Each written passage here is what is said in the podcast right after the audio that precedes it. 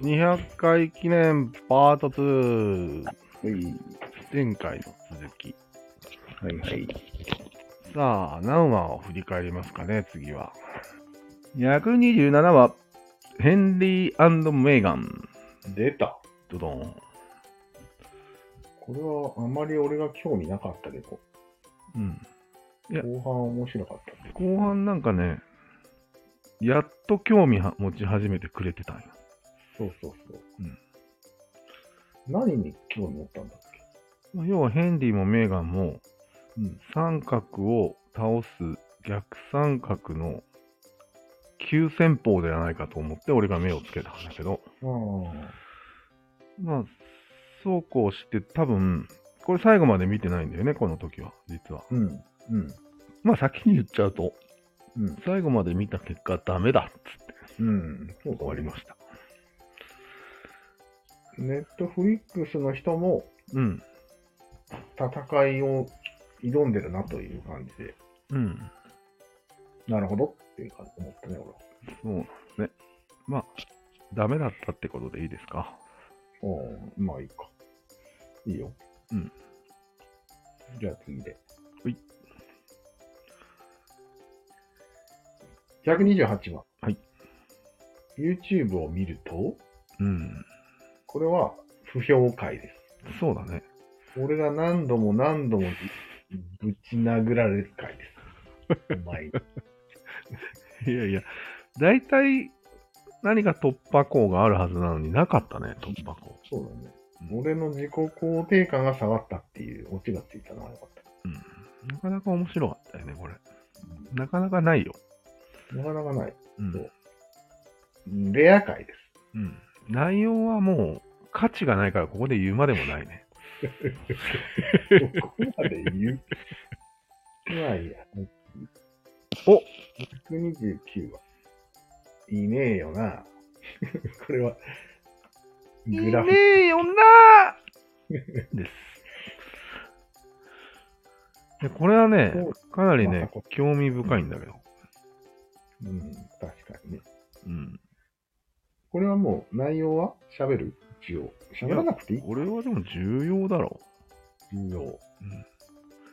まあでも、何が重要かって、もし戦争になったらっていうリアルなシミュレーションをしたんよ。うん、うん、したね。うん。で、どうやったら、いねえよなっていう人の口を塞げるかっていう作戦を立てたんだけど、なんか思いついたっけなんか物理的に塞ぐぐらいしか思い思い出せない。そうだね。まあ、そもそも現徴、代に行った時点でもうダメだよね。うん、まずは徴兵の前に止めるしかないみたいな話はうんしたね。まあ、それぐらいでしょう。あれからなんか思いついた、いや、別に。だよね。でもまあなんか重要ではありそうな気がしたよね。重要でしょ三角の一番暴力的な民側面だよね、これが。う、そうなんよ。死ねって言ってるわけだから。そうなんよ。すごいんよ。そんなことあるっていうことだよね。そんなのウ他にォーキングデッドの世界でも起きないよ。そうだよね。うん。みんな自分から行くよ。自分からう。ん、そうだよね。仲間を守るために。そうそうそう。ねえよなーとかないよね。ないない。やっぱり三角がだいぶ崩壊してるんだよ。そうだウね。ォーキングデッドの世界では。弱いんじゃないなんかね、一番うまく三角を作ってたグループも、口がうまいっていう、うん。ああ。なんかすごいいいことを言って操るみたいなやキャラだから、うんいねえやんなじゃないんよ。ちっちゃいね。うんへえ。国ぐらいの三角になると、やっぱり、その、イネイオナー力がすごいよね、と。そうかもしれないね。守らないんですか、あなた。じゃあ、次。はい。どうぞ。 130番。はいゾンビでいいじゃない。これは、これは、ミラデルフィアのことですかフィラデルフィアだウォーキンね。グじゃなくて。もううるさいよ。正直うるさい。マジですか、やっぱり顔にはめた方がいいんじゃないそうかね。ここにはめた方がいいからね。手はめるわ。はいはい。はめました。はい。じゃあ、フィラデルフィアだね。うん。まあ、これは無になるんだからいいじゃないっていう話ですよ。そうだね。なんで止めるんみたいな。三角何が悪いのせいな。みたいな話ですよ。そういうことよ。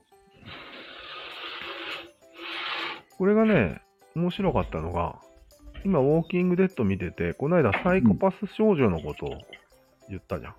言った言った。あれは、ゾンビでもいいんじゃないって言ってる。うん。そうだね。だから、あの子を責めることはできないね。うん。よし。なんか、この間攻めてたようだけども。あ、でも人いや、殺しちでゃダもメか。、殺しちゃダメでしょ。で殺された子は何も悪いことしてないんでしょ。うん。実験的に殺されたんでしょ。だからまあ、これもフィラデルフィアで言うと、勝手に撃つのはいいけど、そうそう。人に勧めるなよっていうこと。うん。いや、もう、進めるどころか人に無理やり注射打ったってことでしょ。 まあ、そうだね。その、その子。それは撃ちぶち殺しといていいんじゃん。そいつは。撃ち殺しても、撃ち殺されてもしょうがないね、じゃあ、そのしょうがないでしょ。人。わかりました。はい。まあ、ここでヘンリーメーガンの話が復活して完結してたんだと思うんだけど、今日だっけうん。なんか要は、ゾンビと一般市民の関係と、一般市民と王族の関係が似てるんじゃないかなっていう話をしたんだね。あったね。なかなか深い洞察だね。うん。うん。要は人と思ってないっていう意味でしょ。そういうことだね。うんうん。なんかだいぶ話は違うような気もするけど、まあいいか。まあ、一般人でも幸せならいいじゃないって言って、王族を辞めたんだろうねっていう。ん。はい。そうですね。でも、うん。フィラデルフィアぐらいになると人間やめてないかっていう疑問が浮かんでくるそうだね。の。うん。 あれは。どうしても受け入れがたいね。そう。普通の人間になるのとちょっと違うんじゃないって いう。思っちゃうね。余計なお世話だって言われるかもしれないけどね。うん。うん、難しいですね。はい。はい、 次。 131話。ものすごい役。題名がキャッチーだな。これはね、 俺の回だから俺が説明しようか。うん、もちろん。つまりまあ、マルチ商法みたいな感じで、うん、人を騙すのがものすごい悪なんじゃないかっていうそうですね。提案じゃないんよ、これは。そなんだれをものすごい悪だと感じる人がいるっていうのが、うんうんうん、対悪対策の一番いい方法なんじゃないかっていう回です。なるほど、なるほど。つまり、早めに信じて早めに切れるといんうんう弱者戦略です。なるほど、なるほど。そして、もっと深いことを言うと、まあ、とにかく、まあ、一段上から俯瞰して嘘をつかれてるじゃん、そうだね。そのもう一段上の俯瞰できる人に助けを求めることができるうん。できとるいうね。作戦です。うんはい。でものすごい悪っていうのは何を指して言ってるつまり、その、詐欺師のことよ。の詐欺師、赤詐欺じゃなくて黒詐欺のことをものすごい悪って言ってるの詐欺のこと。普通に。普通の詐欺の人を悪いって言うものすごい悪だと表現するっていうことを言ってるんだよ。うん、そうそそういうことよ。う。うん詐欺師を超切れる。うん詐欺師に対して。うん。騙されたっつって。裏切ったんですか、うんそんな人がいるなんて信じられないみたいな。うんなるほど、なるほど。ちょっとバカっぽく聞こえるやつね。そうそう。そしたら、どれどれっつって助けてくれる人がいるってことだね。うんうん。騙されたお前が悪いんだよっていう意見がよくあるけど、あれはダメだ。うん。まあ、そう思う人もいるだろうけど、対策になってない、あんまり。もっと言うと、うん頭がいいのは、どうせ信じるんだから、いつかは。ああ、何かを信じるんだから。うん。早めに信じるとコストカットない。なるほど、なるほそこまで考えてないと思うけど、考えてたらすごいねっていう。ど。なるほどね。わかりました。はい次。 132番。俯瞰しないと嘘はつけない。ほうほう。まあ、これはさっきのの続きだと思うけどね。うん。さっきのと一緒だね。まあ、つまり、嘘をつくっていうことは、どういう状況なのかっていうと、俯瞰をして、相手を含む状況を俯瞰して見てるから嘘がつけるっていうことだそね。うだね。相手の知能レベルをしっかりと俯瞰してみてないとつけない。嘘は。そうだよね。あ、でもつけるか。嘘をつくだけならできるか。ちゃんとした成功をしないってことだよね。ああ、そうだね。嘘は成功しない。でまあ、それが世界全体がそのような構造になっていて、うん。どの分野で俯瞰が上手い人と、なあ、範囲限定俯瞰マシーンがいっぱいいるんですよ。警察官とか、詐欺師そうとだね。うん。弁護士とか。か。バラバラでいて、それがうん相互作用し合っていて、世の中がうん。成り立ってますみたいな。そうだね。世界理解が深まったね、この回で。うん。なるほどうん。俯瞰にもいろいろレイヤーがあるってことだね。うん。レイヤーと範囲がある。一番上に立ってると思い込んでるやついるよ ね。俺俺らみたいそりゃ、三角だからしょうがないですね。に。恥ずかしい。難しいね。うん。じゃあ次行きますか。はい。133番、ピュアラブ。 こっちの方が恥ずかしかっ これなんだろうね。最初なんだろはサッカーの話をしてたんだよね。た。うん。また、あの、イネヨナ的なやつ、イネヨナ的なやつじゃないな。要は、鎌倉殿って書いてあるね。誰かをうん。そ尊敬している人のために、うん。しその尊敬の心が、その三角の式を上げるみたいなうん、うん。話をしてたんよね。要はね、疑わないんだ。俯瞰しないことがピュアラブなんよああ、そうだね。うん。そう。私は俯瞰しませんよっていうや、お互いにっていう場合は、相思相愛で、そうだね。片方だったら尊敬だ。そういうことだね。うん。これもなかなかの発見なんじゃないそうだね。ピピュュアアララブブとをは何か。簡単に説明できたよ。そうだね。うんメッシって何いや、メッシのためにみんなあ頑張ってああったあった。士気が上がるっていう。チームがね。うん。買おうか。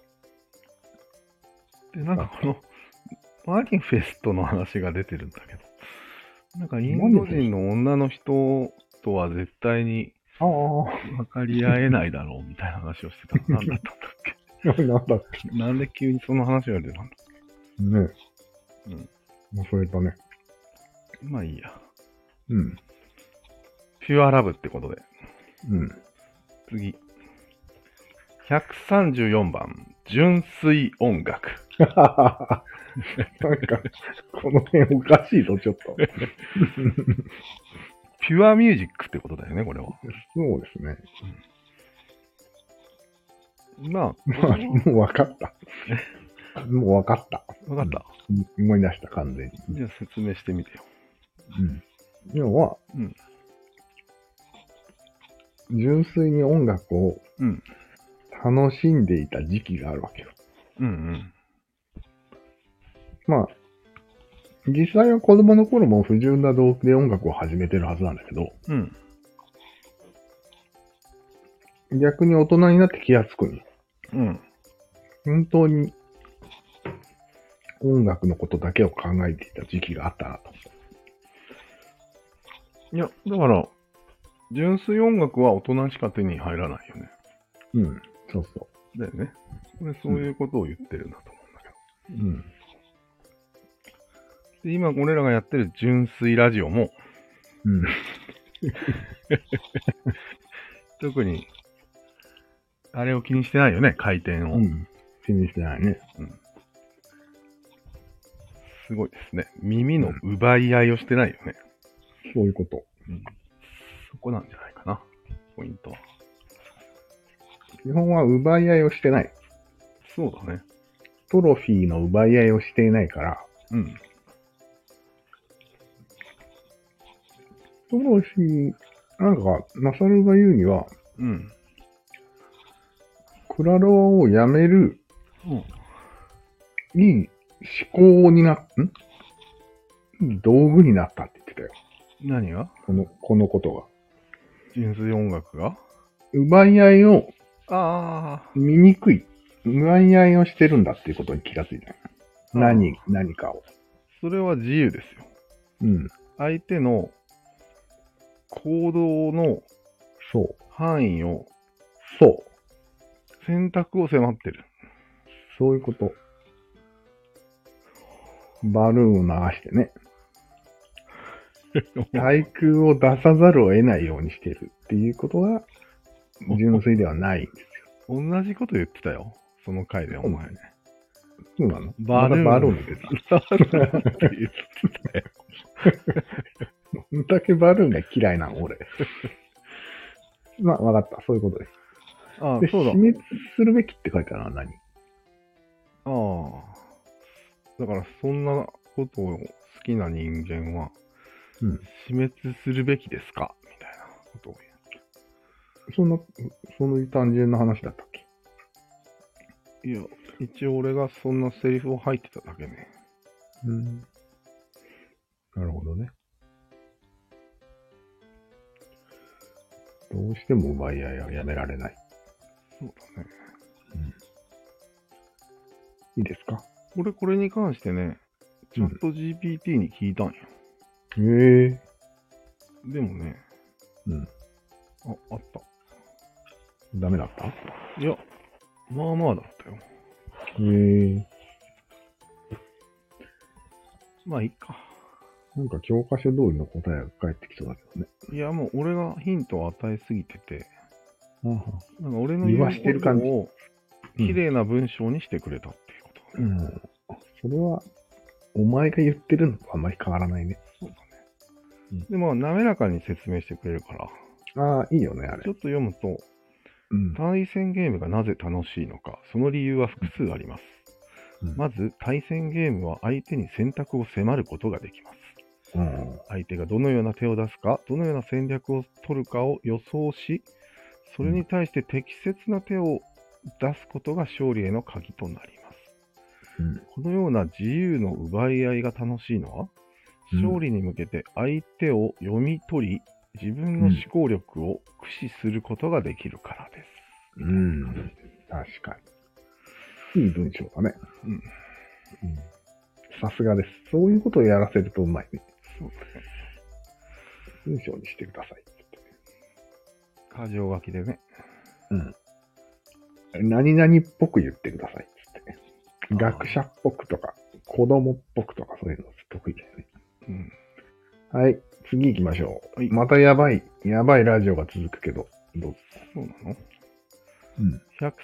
135番、あなたのためを思うラジオ。改めって書いてある。あなた め。これなんだっけこれなんだっけあれ思い出せない。この3の2って何ないや、多分ね、シリーズなの ?3 のよ。の3。次が3の3か。純粋音楽が3の1で、なるほうん。ああ、わかった。ど。わかったわ。要はゼレンスキーってさ、うん。なんか、いい人じゃん。うん。いい人。国のためを思ってってことね。うん。国民の。いい人なんだけど、うん。国民を戦地に送ってるじゃん。そうだね。だからそこで、コメディアンをアメリカから呼んで、うん。談笑してたんや。聞いた、知ってた。その辺は知ってるよ。うん。聞いたしね、俺もさっき。思い出したよ。で、結論は何だったっけそこだけ忘れた。改めうん。俺もそこはちょっとね、はっきりと思い出せないんだけど。それと一個前とのつながりも全くわからん。それはまあ、まあ、気にしなくていいか。気にしなくていいと思うんだけど。なんだろう。まあ、でもそこがきっかけで話が膨らんでると思うよね。うん。そうだね。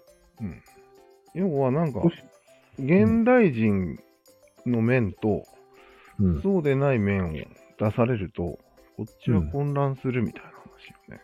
ああ。なるほどね。どっちなんだと。プーチンがやるならいいんよ。うん。なるほどね。うん。まあ、それはでも、途上でいいんじゃないあ途上の、戦争もしてる、ちょっと遅れてる国だからさ。うん。あのぐらいはしょうがないんじゃないうーん。やっと団結できたみたいな国なんでしょまあね。なんかそう言いたくなる気持ちはわかるよね。うん。みんなでやろうぜつって。うおーっつって。あれ、俺、ここ昨日き聞き流したんだけど、なんで思い出せんのだろうん。ねう。あれちょっと136番、バランスの弱点っていうのとうん。うん。合わせてみようか。そうだね。バランスの弱点っていうのは、上でバランスが出てるもんね。うん。バランス三部作なんじゃないかな。そうかもしれんね。うん。要は、ちょっとまあ、バランスが全てだよねっていううん結論に達しがちになるじゃん。そう。でも、結局バランスを取れた人が成功するんよ、うん。なんかこう、突出したことをするのは、どっちみち失敗するんよ。うん。っていう話になったような気がするんだけど。バランスはだそこで重要ってなんだけど、バランスの弱点は思い出したよ、おう、どうぞ。俺。バランスの取りすぎで、うん。とんでもない結末まで粘ってしまうことですそうだそうだ。それそれ。うんそして、核ボタンがよ。押される、押され。る。そういうこと。そうなんだ、そうなんだ。バランス感覚ありすぎちゃった問題でうん、そうだそうだ。すよ。うん。これも重要な指摘よ。そう。夫婦とかでもそうよっていう話よ。そうそうそう人間関係。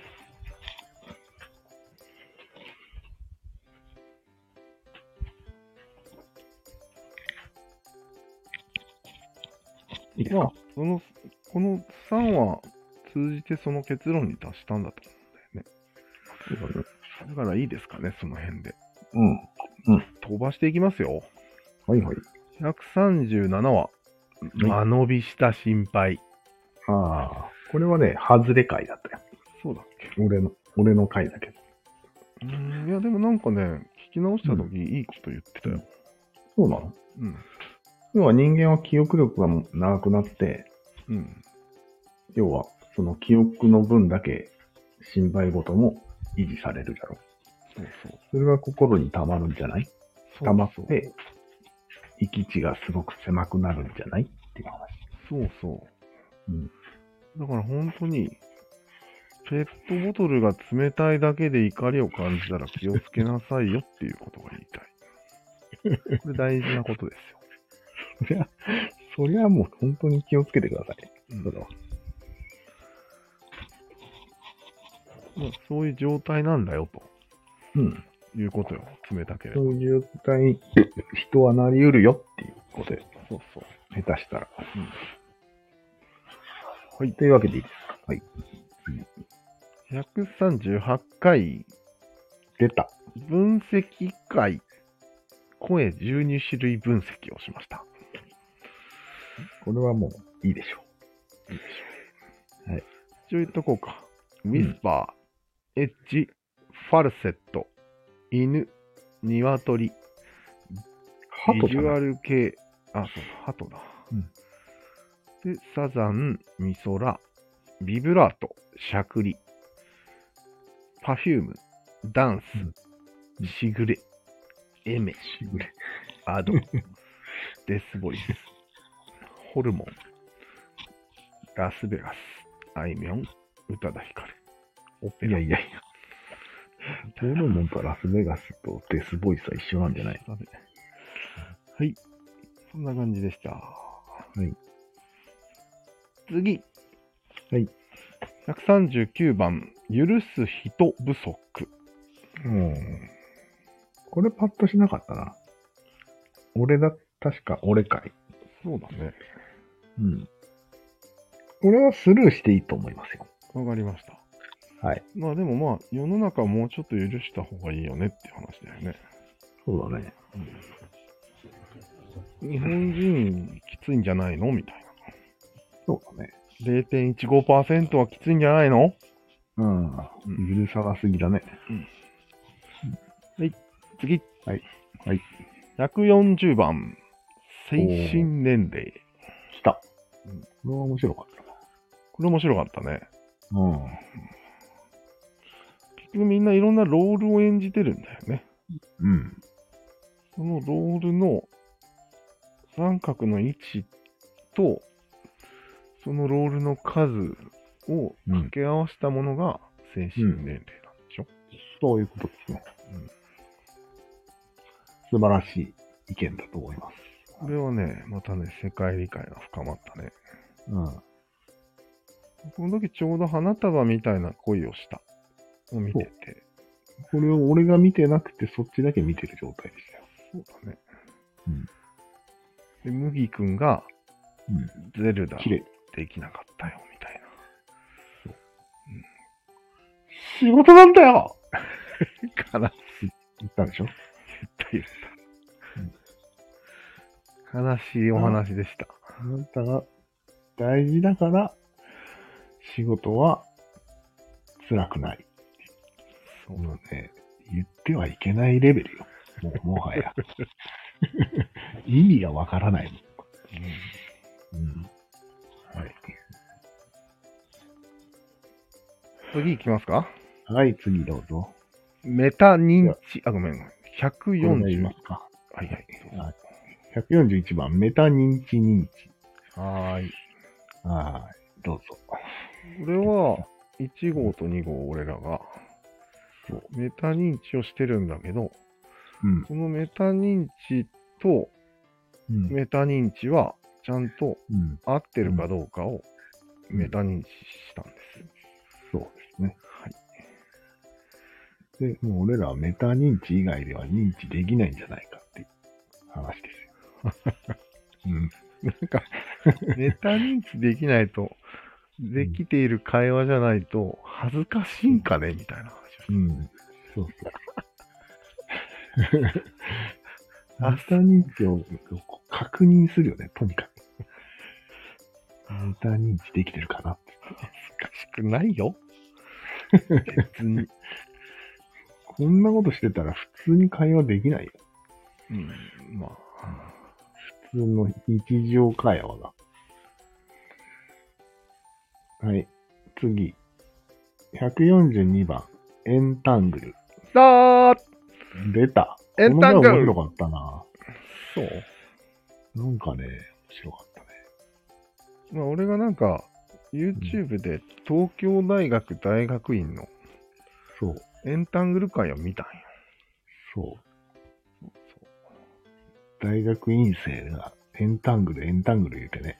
そうそう。三角形で液体なんちゃらって言ってたな。なんだったっけ量子液体だ。量子液体。ああ、すごいよね。まあ、それが、うん。人間の心の構造も量子液体なんじゃないかと。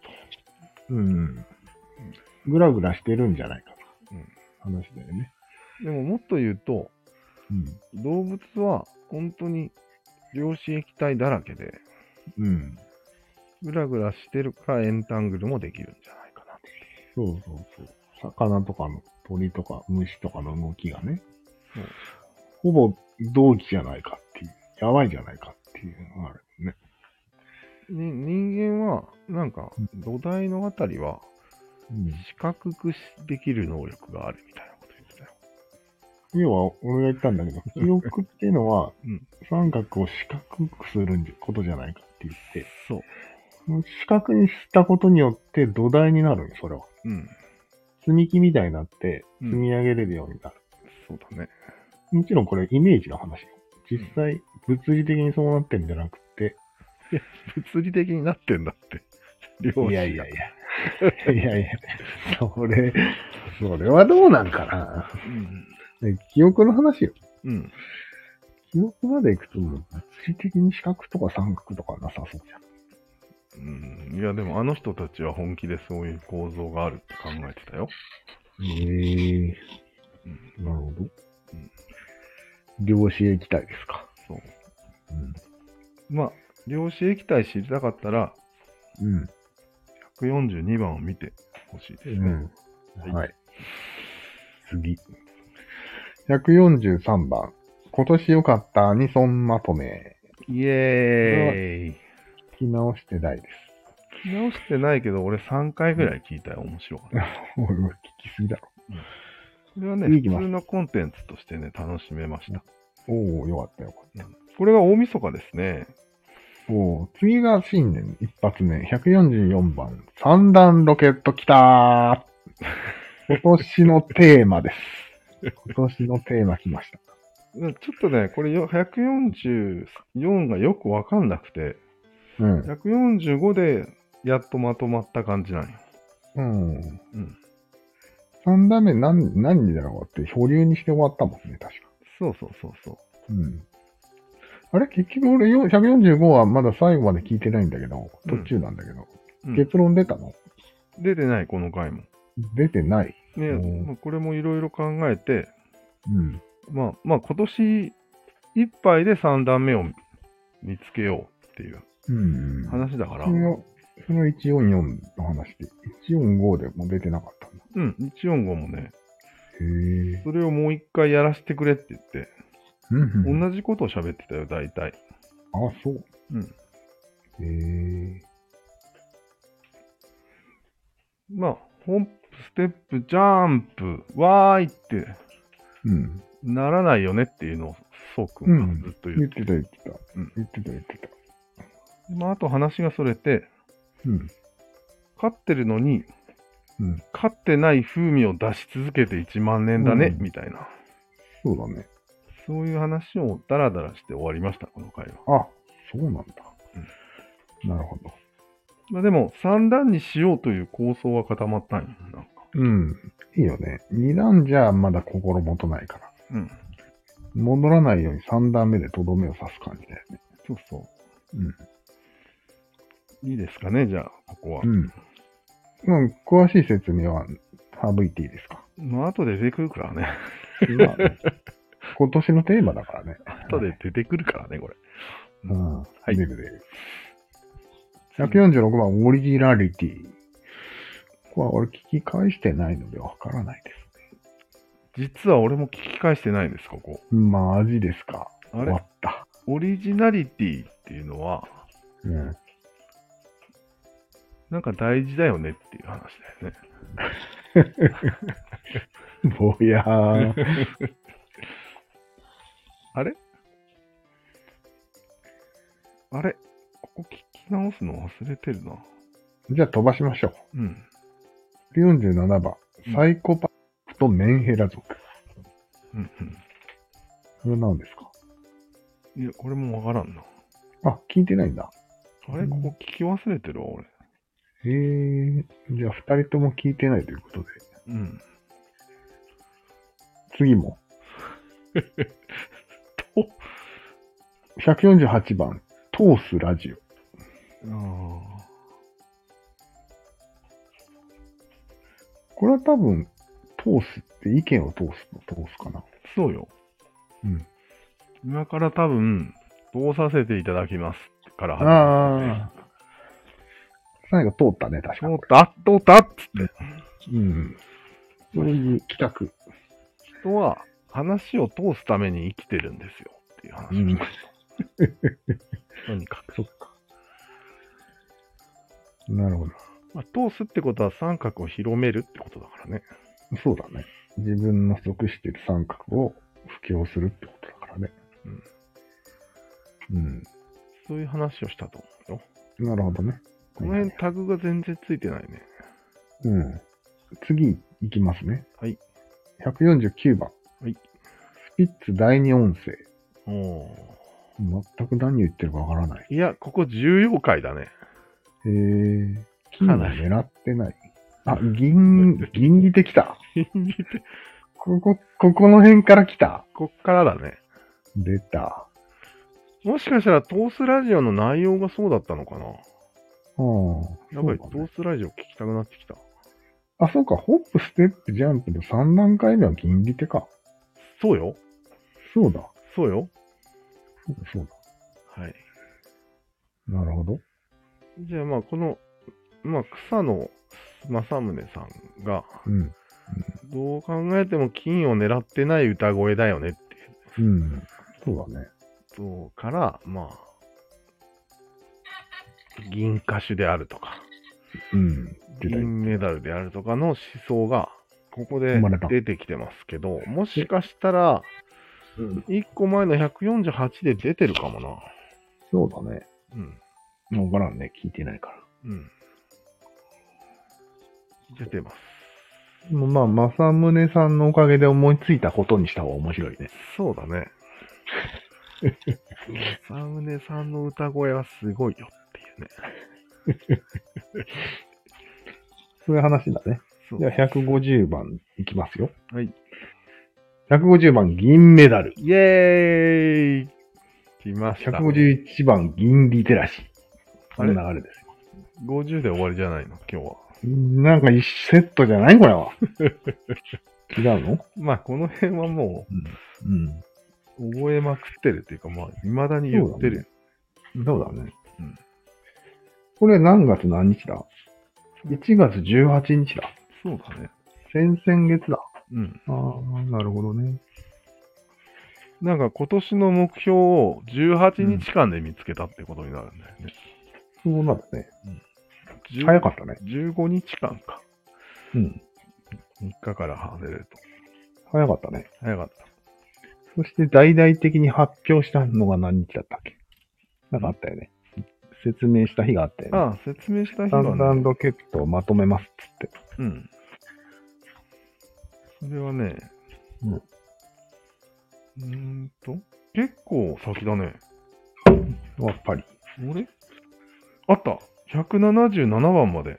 おお。 2月の17日にまとめ、うんまとまったから。こっから1ヶ月あるんだね。そうだね。うん。